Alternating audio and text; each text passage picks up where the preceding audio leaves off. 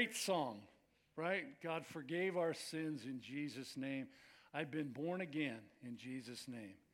And in Jesus' name, I came to you to go tell people what I've shown you, basically. And freely, freely, you received everything you have, but you're not a, um, you're not the Dead Sea. Wasn't meant to be beautiful truth and water that flowed into your life. It's most it's meant to flow through your life, right? Freely, freely you have received. Now open up the channels, the floodgates, and freely, freely uh, give. That song, of course, came, uh, has so loaded with special uh, meaning and, and memories for me and for Debbie and for many of us. And it was music, it, it really it was music that came from the kind of the um, the genesis of modern Christian music, actually, Maranatha music in, uh, in Southern California, and actually a place called Costa Mesa, California. And how many of you have seen the Jesus Revolution? Uh, I have not. We have not. But we lived it, we were there. And um, yes, I'm that old. But anyway, um, it, it is a movie that's now on Netflix. You can still get it there and watch uh, this movement of the Spirit of God uh, pour into Southern California and Costa Mesa. We used to just call it Costa. And, um, and it was a uh, little church. I don't want to, uh, spoiler alert, I'll shut up right now, but watch it. And I'm told by people even this morning, it's a really outstanding movie. But the Jesus Revolution is really, um, the music of that revolution was Maranatha music. And uh, then there's no getting away from that. It's really powerful truth. Um, perhaps you already knew when we sang it with such meaning that it's more than a song.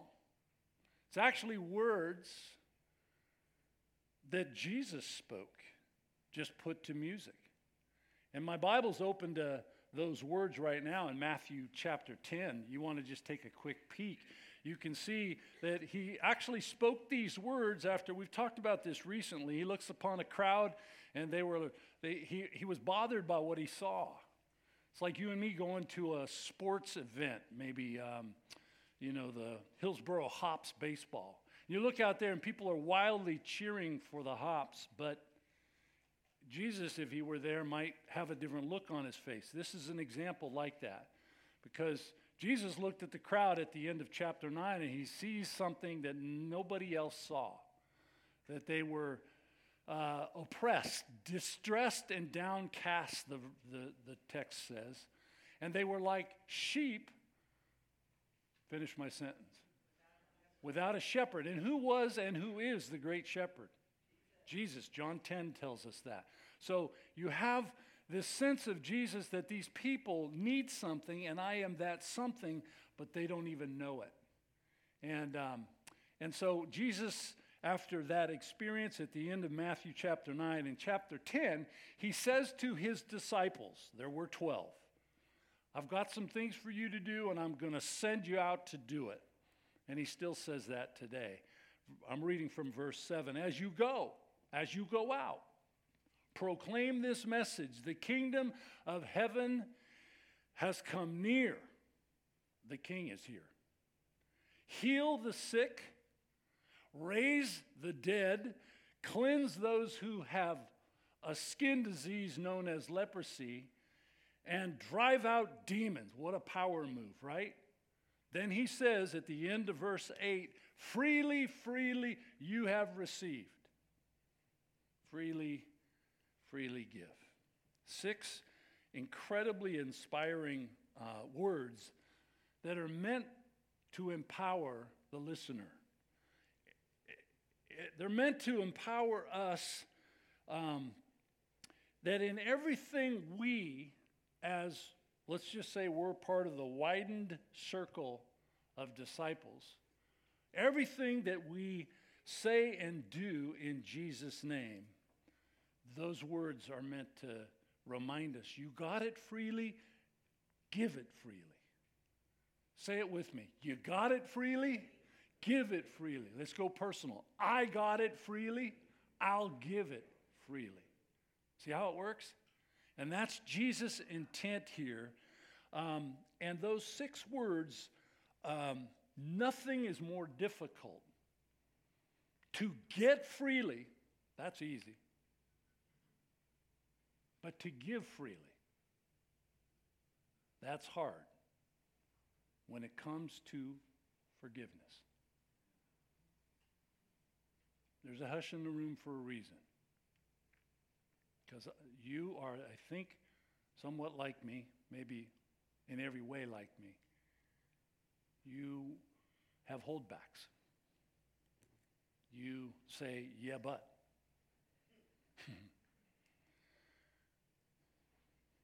Some won't listen from this point on.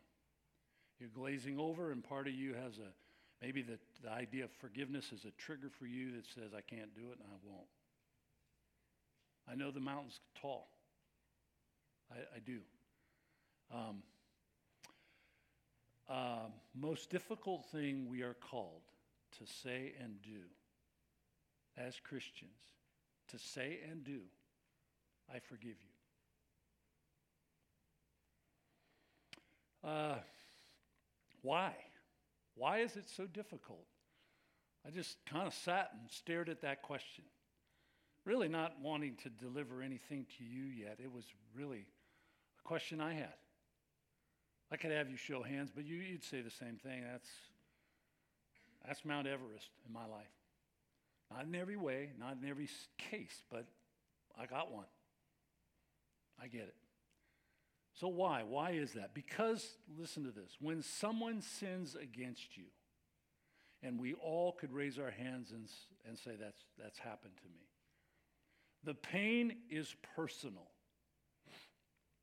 It is. And the hurt is unfair. You could say, and you would be accurate in saying, many of you, I did not deserve that. This is not a Galatians 6 7, I'm reaping what I sowed. No, that did not, that does not tell the story in this case. So it's, it's the pain you feel is personal, the hurt is incredibly unfair, and the injury goes deep. I'm not talking about, I got, we're taking down trees, doing all kinds of things in the yard right now. And I've just, I looked like I was in a fight. And I was.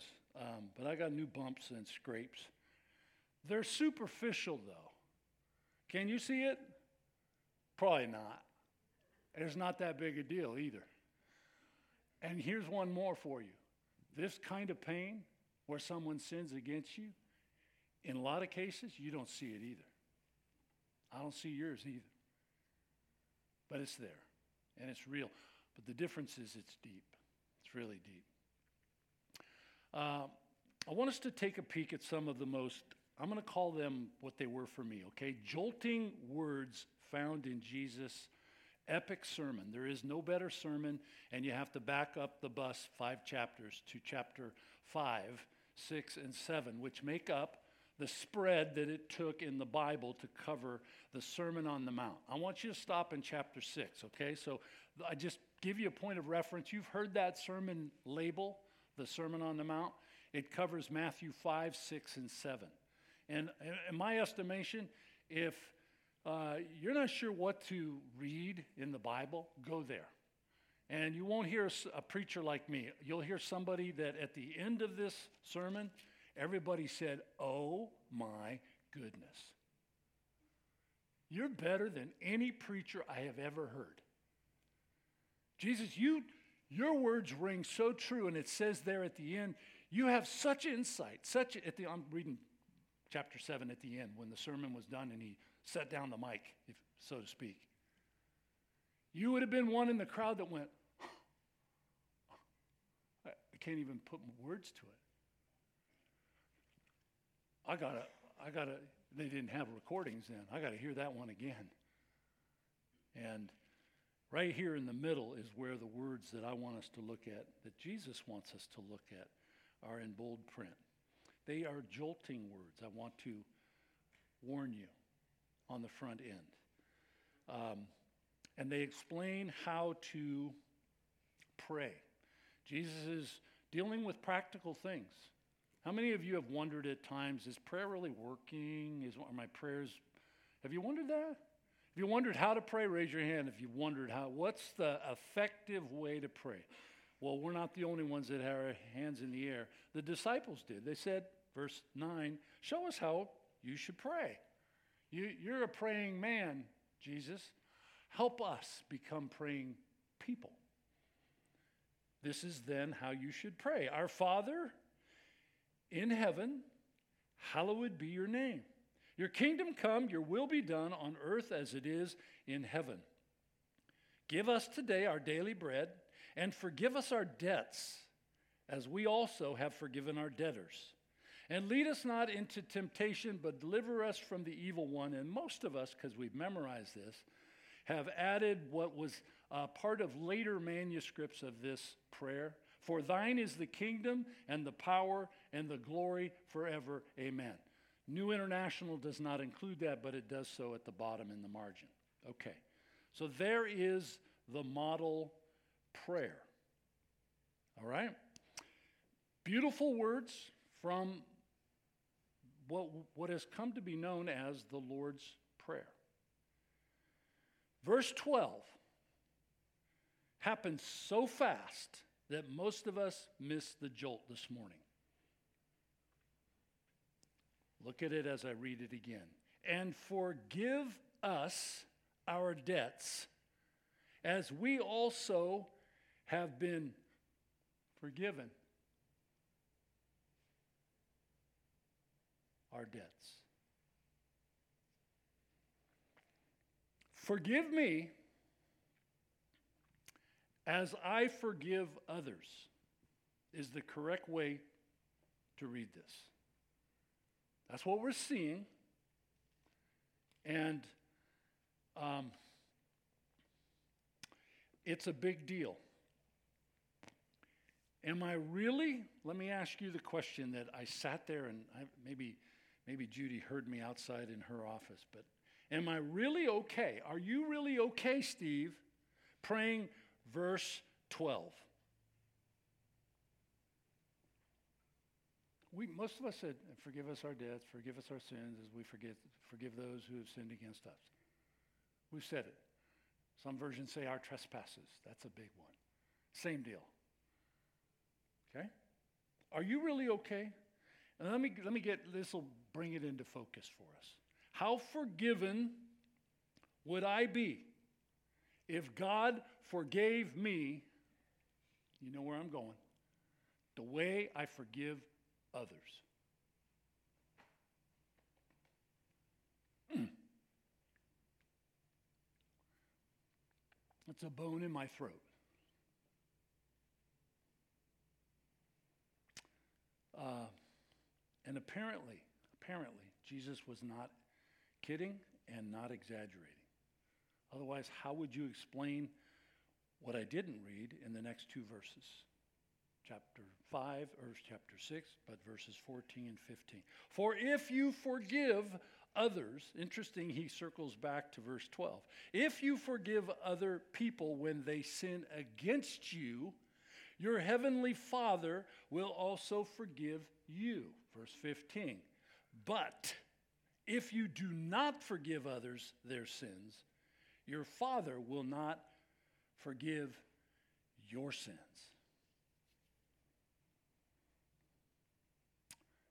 I will not be the preacher that says that was hard to hear, uncomfortable to the core, so I better soften it. There's voices out there that would say, well, you know, it didn't really mean what you think it means in the obvious reading. I'm not going to go there. And you'll see why. Uh, C.S. Lewis was spot on. He observed this To be a Christian means to forgive the inexcusable because God has forgiven the inexcusable in you.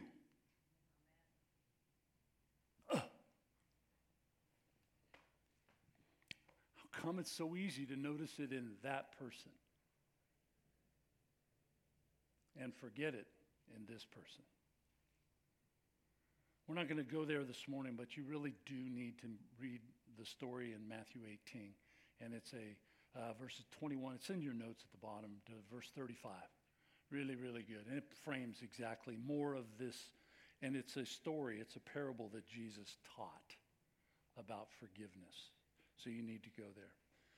So it means to forgive the inexcusable. That, that's what being a Christian means. To forgive what people did to you that was inexcusable because God forgave the inexcusable in your sin and what you have done. That means the horizontal meets the vertical. Right there. They do. They come together.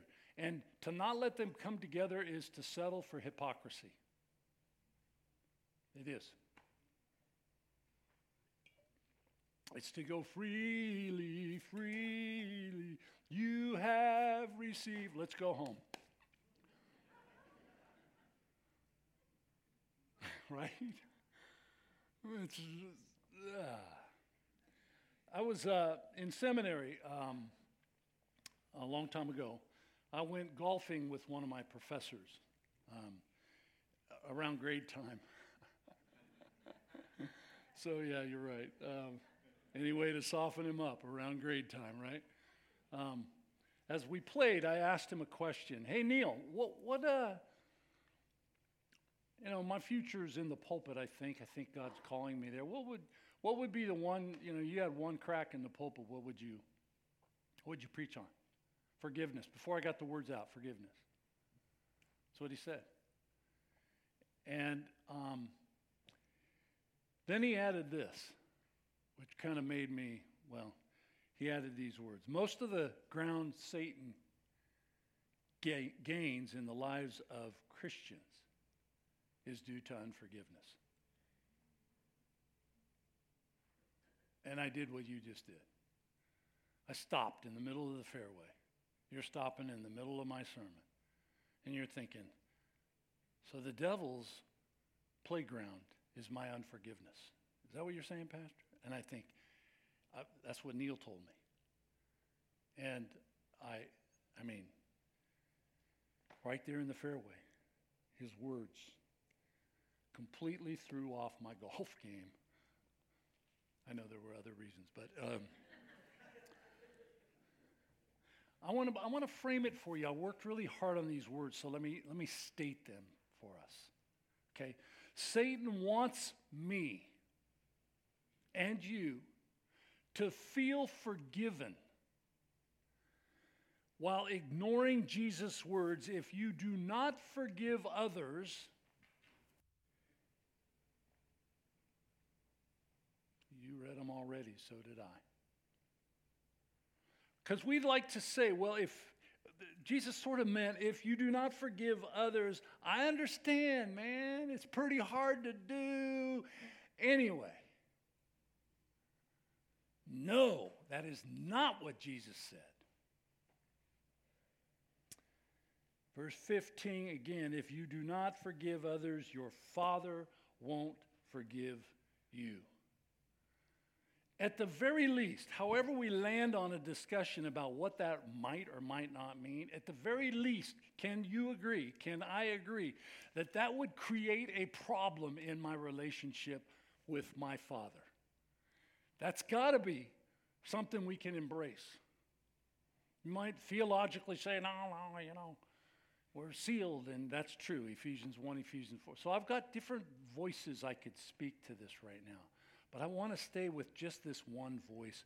What did Jesus say? Um, I want to remind you of something that Jesus also said about the devil. Okay, and um, he actually, uh, sometimes I say he pulls the curtain back. He went like this when he said, The thief comes to steal, kill, and destroy.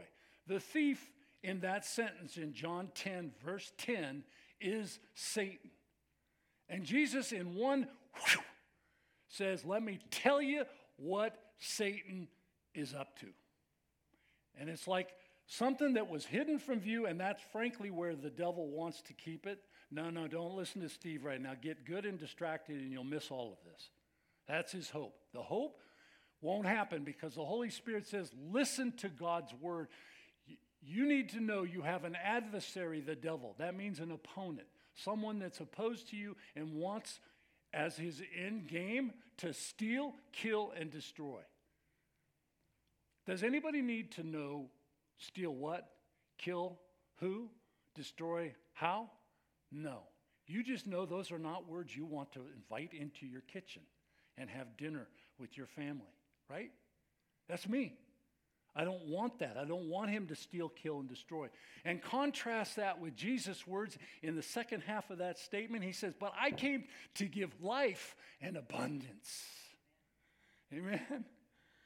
You, uh, uh, how does the devil steal, kill, and destroy? But I'm going to say that's a good study for all of us. You could come up with lots of reasons, but I don't think um, anybody can come up with a more um, effective tool that the devil, that Satan is using to steal, kill, and destroy than unforgiveness.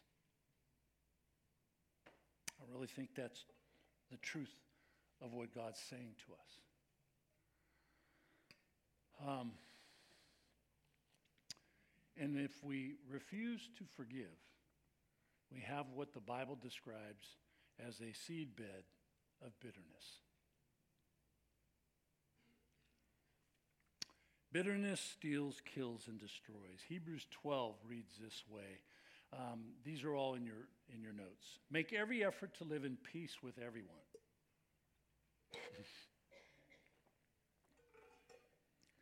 I was followed uh, down the street coming to worship this morning by somebody that um, I have no idea who they are, but I should because they were maybe six inches from my bumper. and I thought it's a, it was a little car. And I thought, uh, at the very least, pay attention to a vehicle that's three times your weight, my truck. And if I just happen to hit the brake hard, um, this won't go well with you. And I remember thinking, you know what? You, you are, you're, you're, I said, Lord, I don't need that person in my rearview. I don't need them to do that. And I'm thinking, you know, it just ticks me off. And I was not at peace with somebody I never met. I just thought, whoa. Lord, help that person drive better. So, okay. Um, so back to Hebrews, Hebrews 12, verse 14. Make every effort to live in peace with everyone and to be holy. Without holiness, why is that a big deal? Because you won't see the Lord, he says. Not done quoting. See to it. That's always there, meant to tell you and me, I don't care your age or stage in life, you can do this. So see to what? See to it that no one falls short of the grace of God. He would not say that unless it was a possibility that no one falls short of the grace of God, and that no, here's why, bitter root grows up to cause you to stumble and defile, be, be defiled. Did you know bitterness has roots? It's not an insight, it's a truth. If you're taking down trees, you know about roots. We know big roots right now, um, but plants. And, and bitterness has roots that begin as something really small, actually. It's a seedling. And it's got little roots, but they're underground. You don't see them. And they're really little. They're not that big a deal. If you pulled that seedling, they'd probably come out with roots and all. But they get bigger because they grow. And forgiveness removes the weed of bitterness. Get this at the root. At the root. I have a habit of seeing a weed I don't like, I just knock it off. I use my weed whacker and it's gone. Is it? No. Got to get the root. Um, another professor of mine at a second seminary, um, Lewis Smedes, showed, I think, incredible insight on something that maybe you've heard traces of this statement. It came from him. when he described this systemic effect, not of bitterness, but of forgiveness. What happens when we do forgive as we've been forgiven? His words. The first and often only person to be healed by forgiveness is the person who does the forgiveness. In Jesus' word, as we have forgiven our debtors. Smedes says that that person that forgives his or her debtor is the person that is, well, healed by the act of forgiving.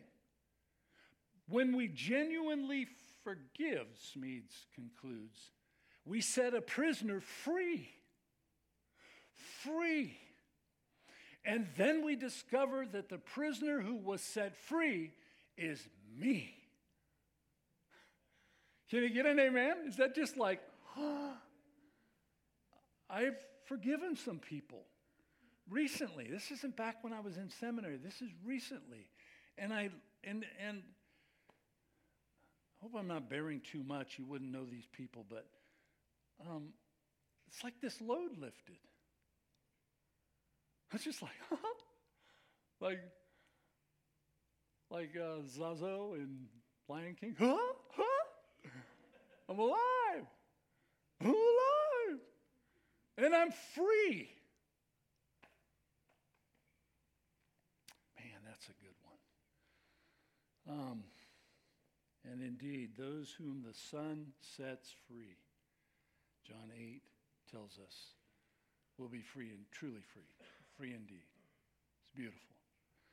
So, in every aspect of Jesus' life, he is the example um, of how to live. We get that. We understand. That's why we focus on Jesus all the time. Um, and he was the one that said, actually, I'm the way, the truth, and the life. John 14, 6. So when it comes to forgiveness, do you see my simple connection here? When it comes to forgiveness, how he forgave uh, shows us how to forgive. So I just want to leave you with two thoughts under the heading Forgiveness Jesus' way. Okay? You ready for them? The first one, we've talked a lot about it already, but Jesus forgave freely, yet at great personal cost. He forgave freely, and he paid for it dearly. See the difference here? He took the hit for us. That's why communion's so significant on a Sunday with this topic on our minds. He took the hit for us. It was apparently very hard to do. Which explains Jesus' words moments before the cross as he contemplated the cost in front of him to make it possible to forgive you and me. Prayed Jesus, not once or twice, three times, and presumably that meant multiple times.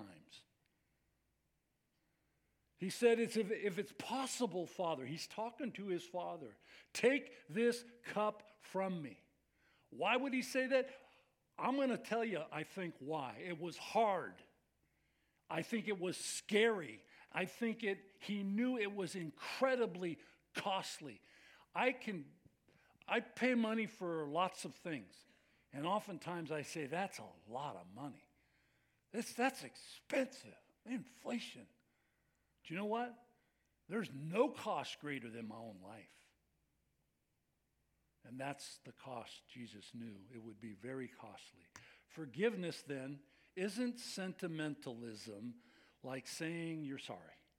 Hey, I'm sorry. Uh, and usually we say, I didn't mean it. I'm sorry, that's a step toward forgiveness. I didn't mean it means, okay, did I get the words out? Come on. I've done it, I know it. It's an act of the will that says forgiveness, biblical Jesus forgiveness is an act of the will that says, I forgive you whether you're sorry or not.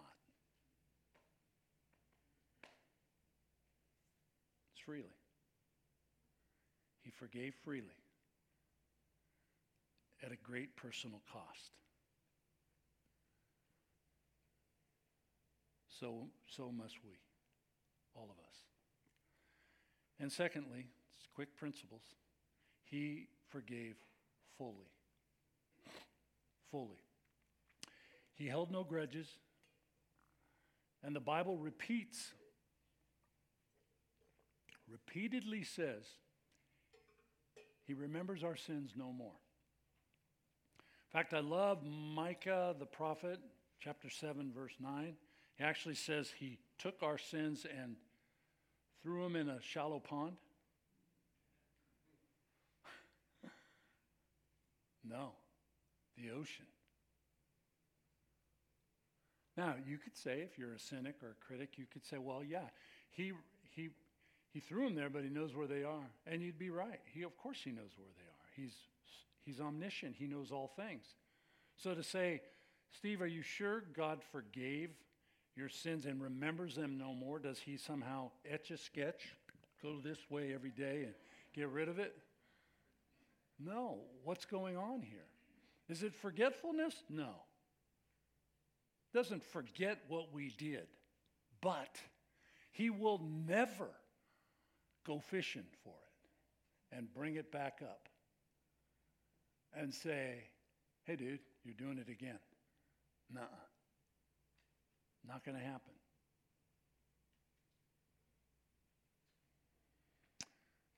Um, I can't erase the past. Either what I've done or what others have done to me. And neither can you. But I can choose, empowered by Jesus' forgiveness of me, to let it go. And so can you. Can I say that again? You will need, you will not succeed in forgiving. It will come back. It will say, I'm back, and I'm going to stay back. And I'm going to keep haunting you. I'm going to keep stealing, killing, and destroying because that's what the devil wants.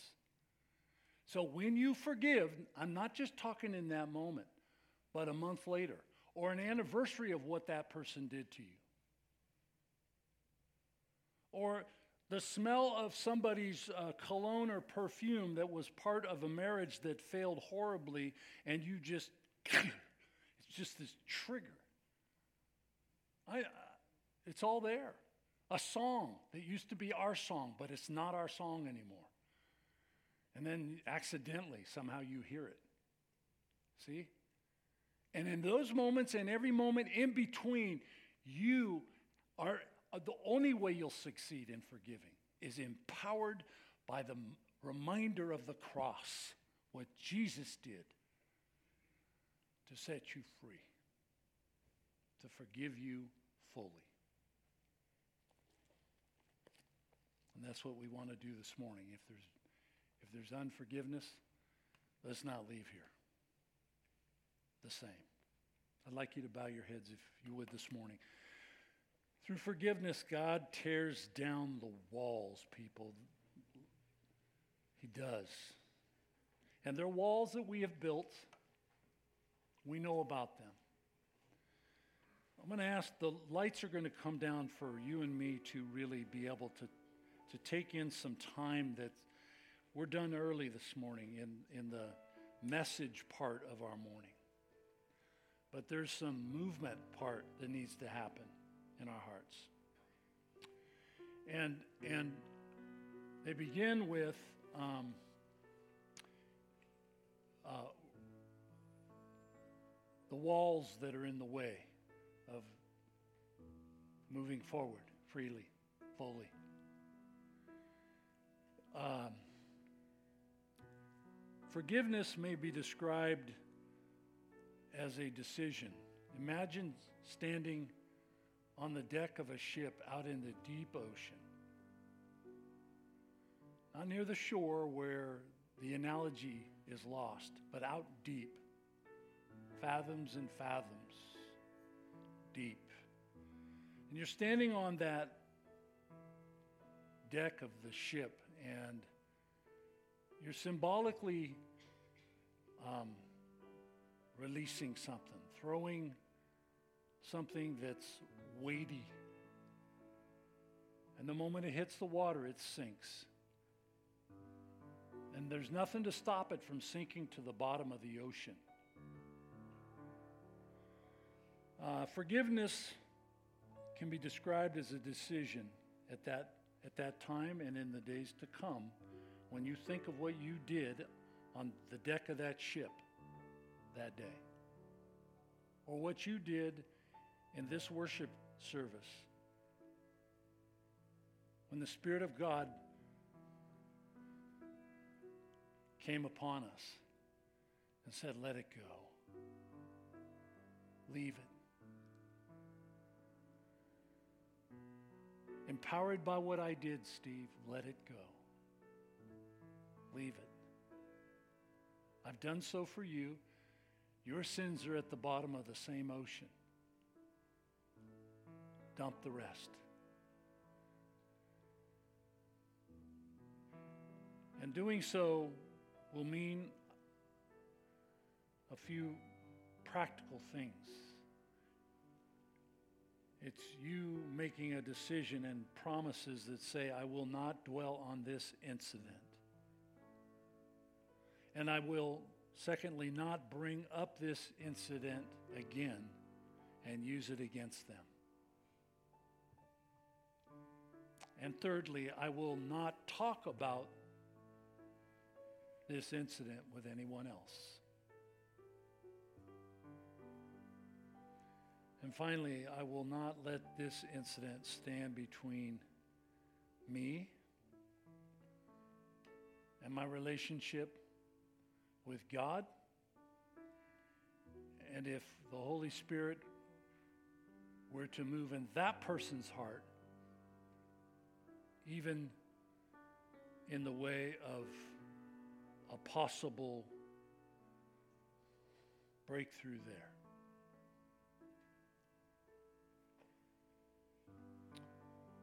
So forgive as Jesus forgave. Freely and fully. And leave the results to God.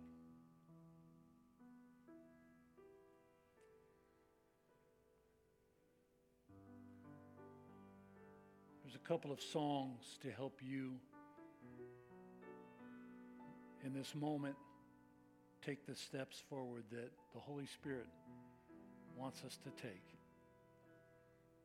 As that is happening, you can meet with the Holy Spirit right where you're seated, or you can make your way down. There are pillows in the front near the platform here, and, and it's a quiet place. It's close to music. These songs will be played. The first one is I Lead Me to the Cross. And um, may the forgiveness that you receive freely be extended by you, even in this moment, as you forgive others. So come to the cross. Lay your unforgiveness down and leave bitterness there in these moments to come as the Holy Spirit touches us deeply.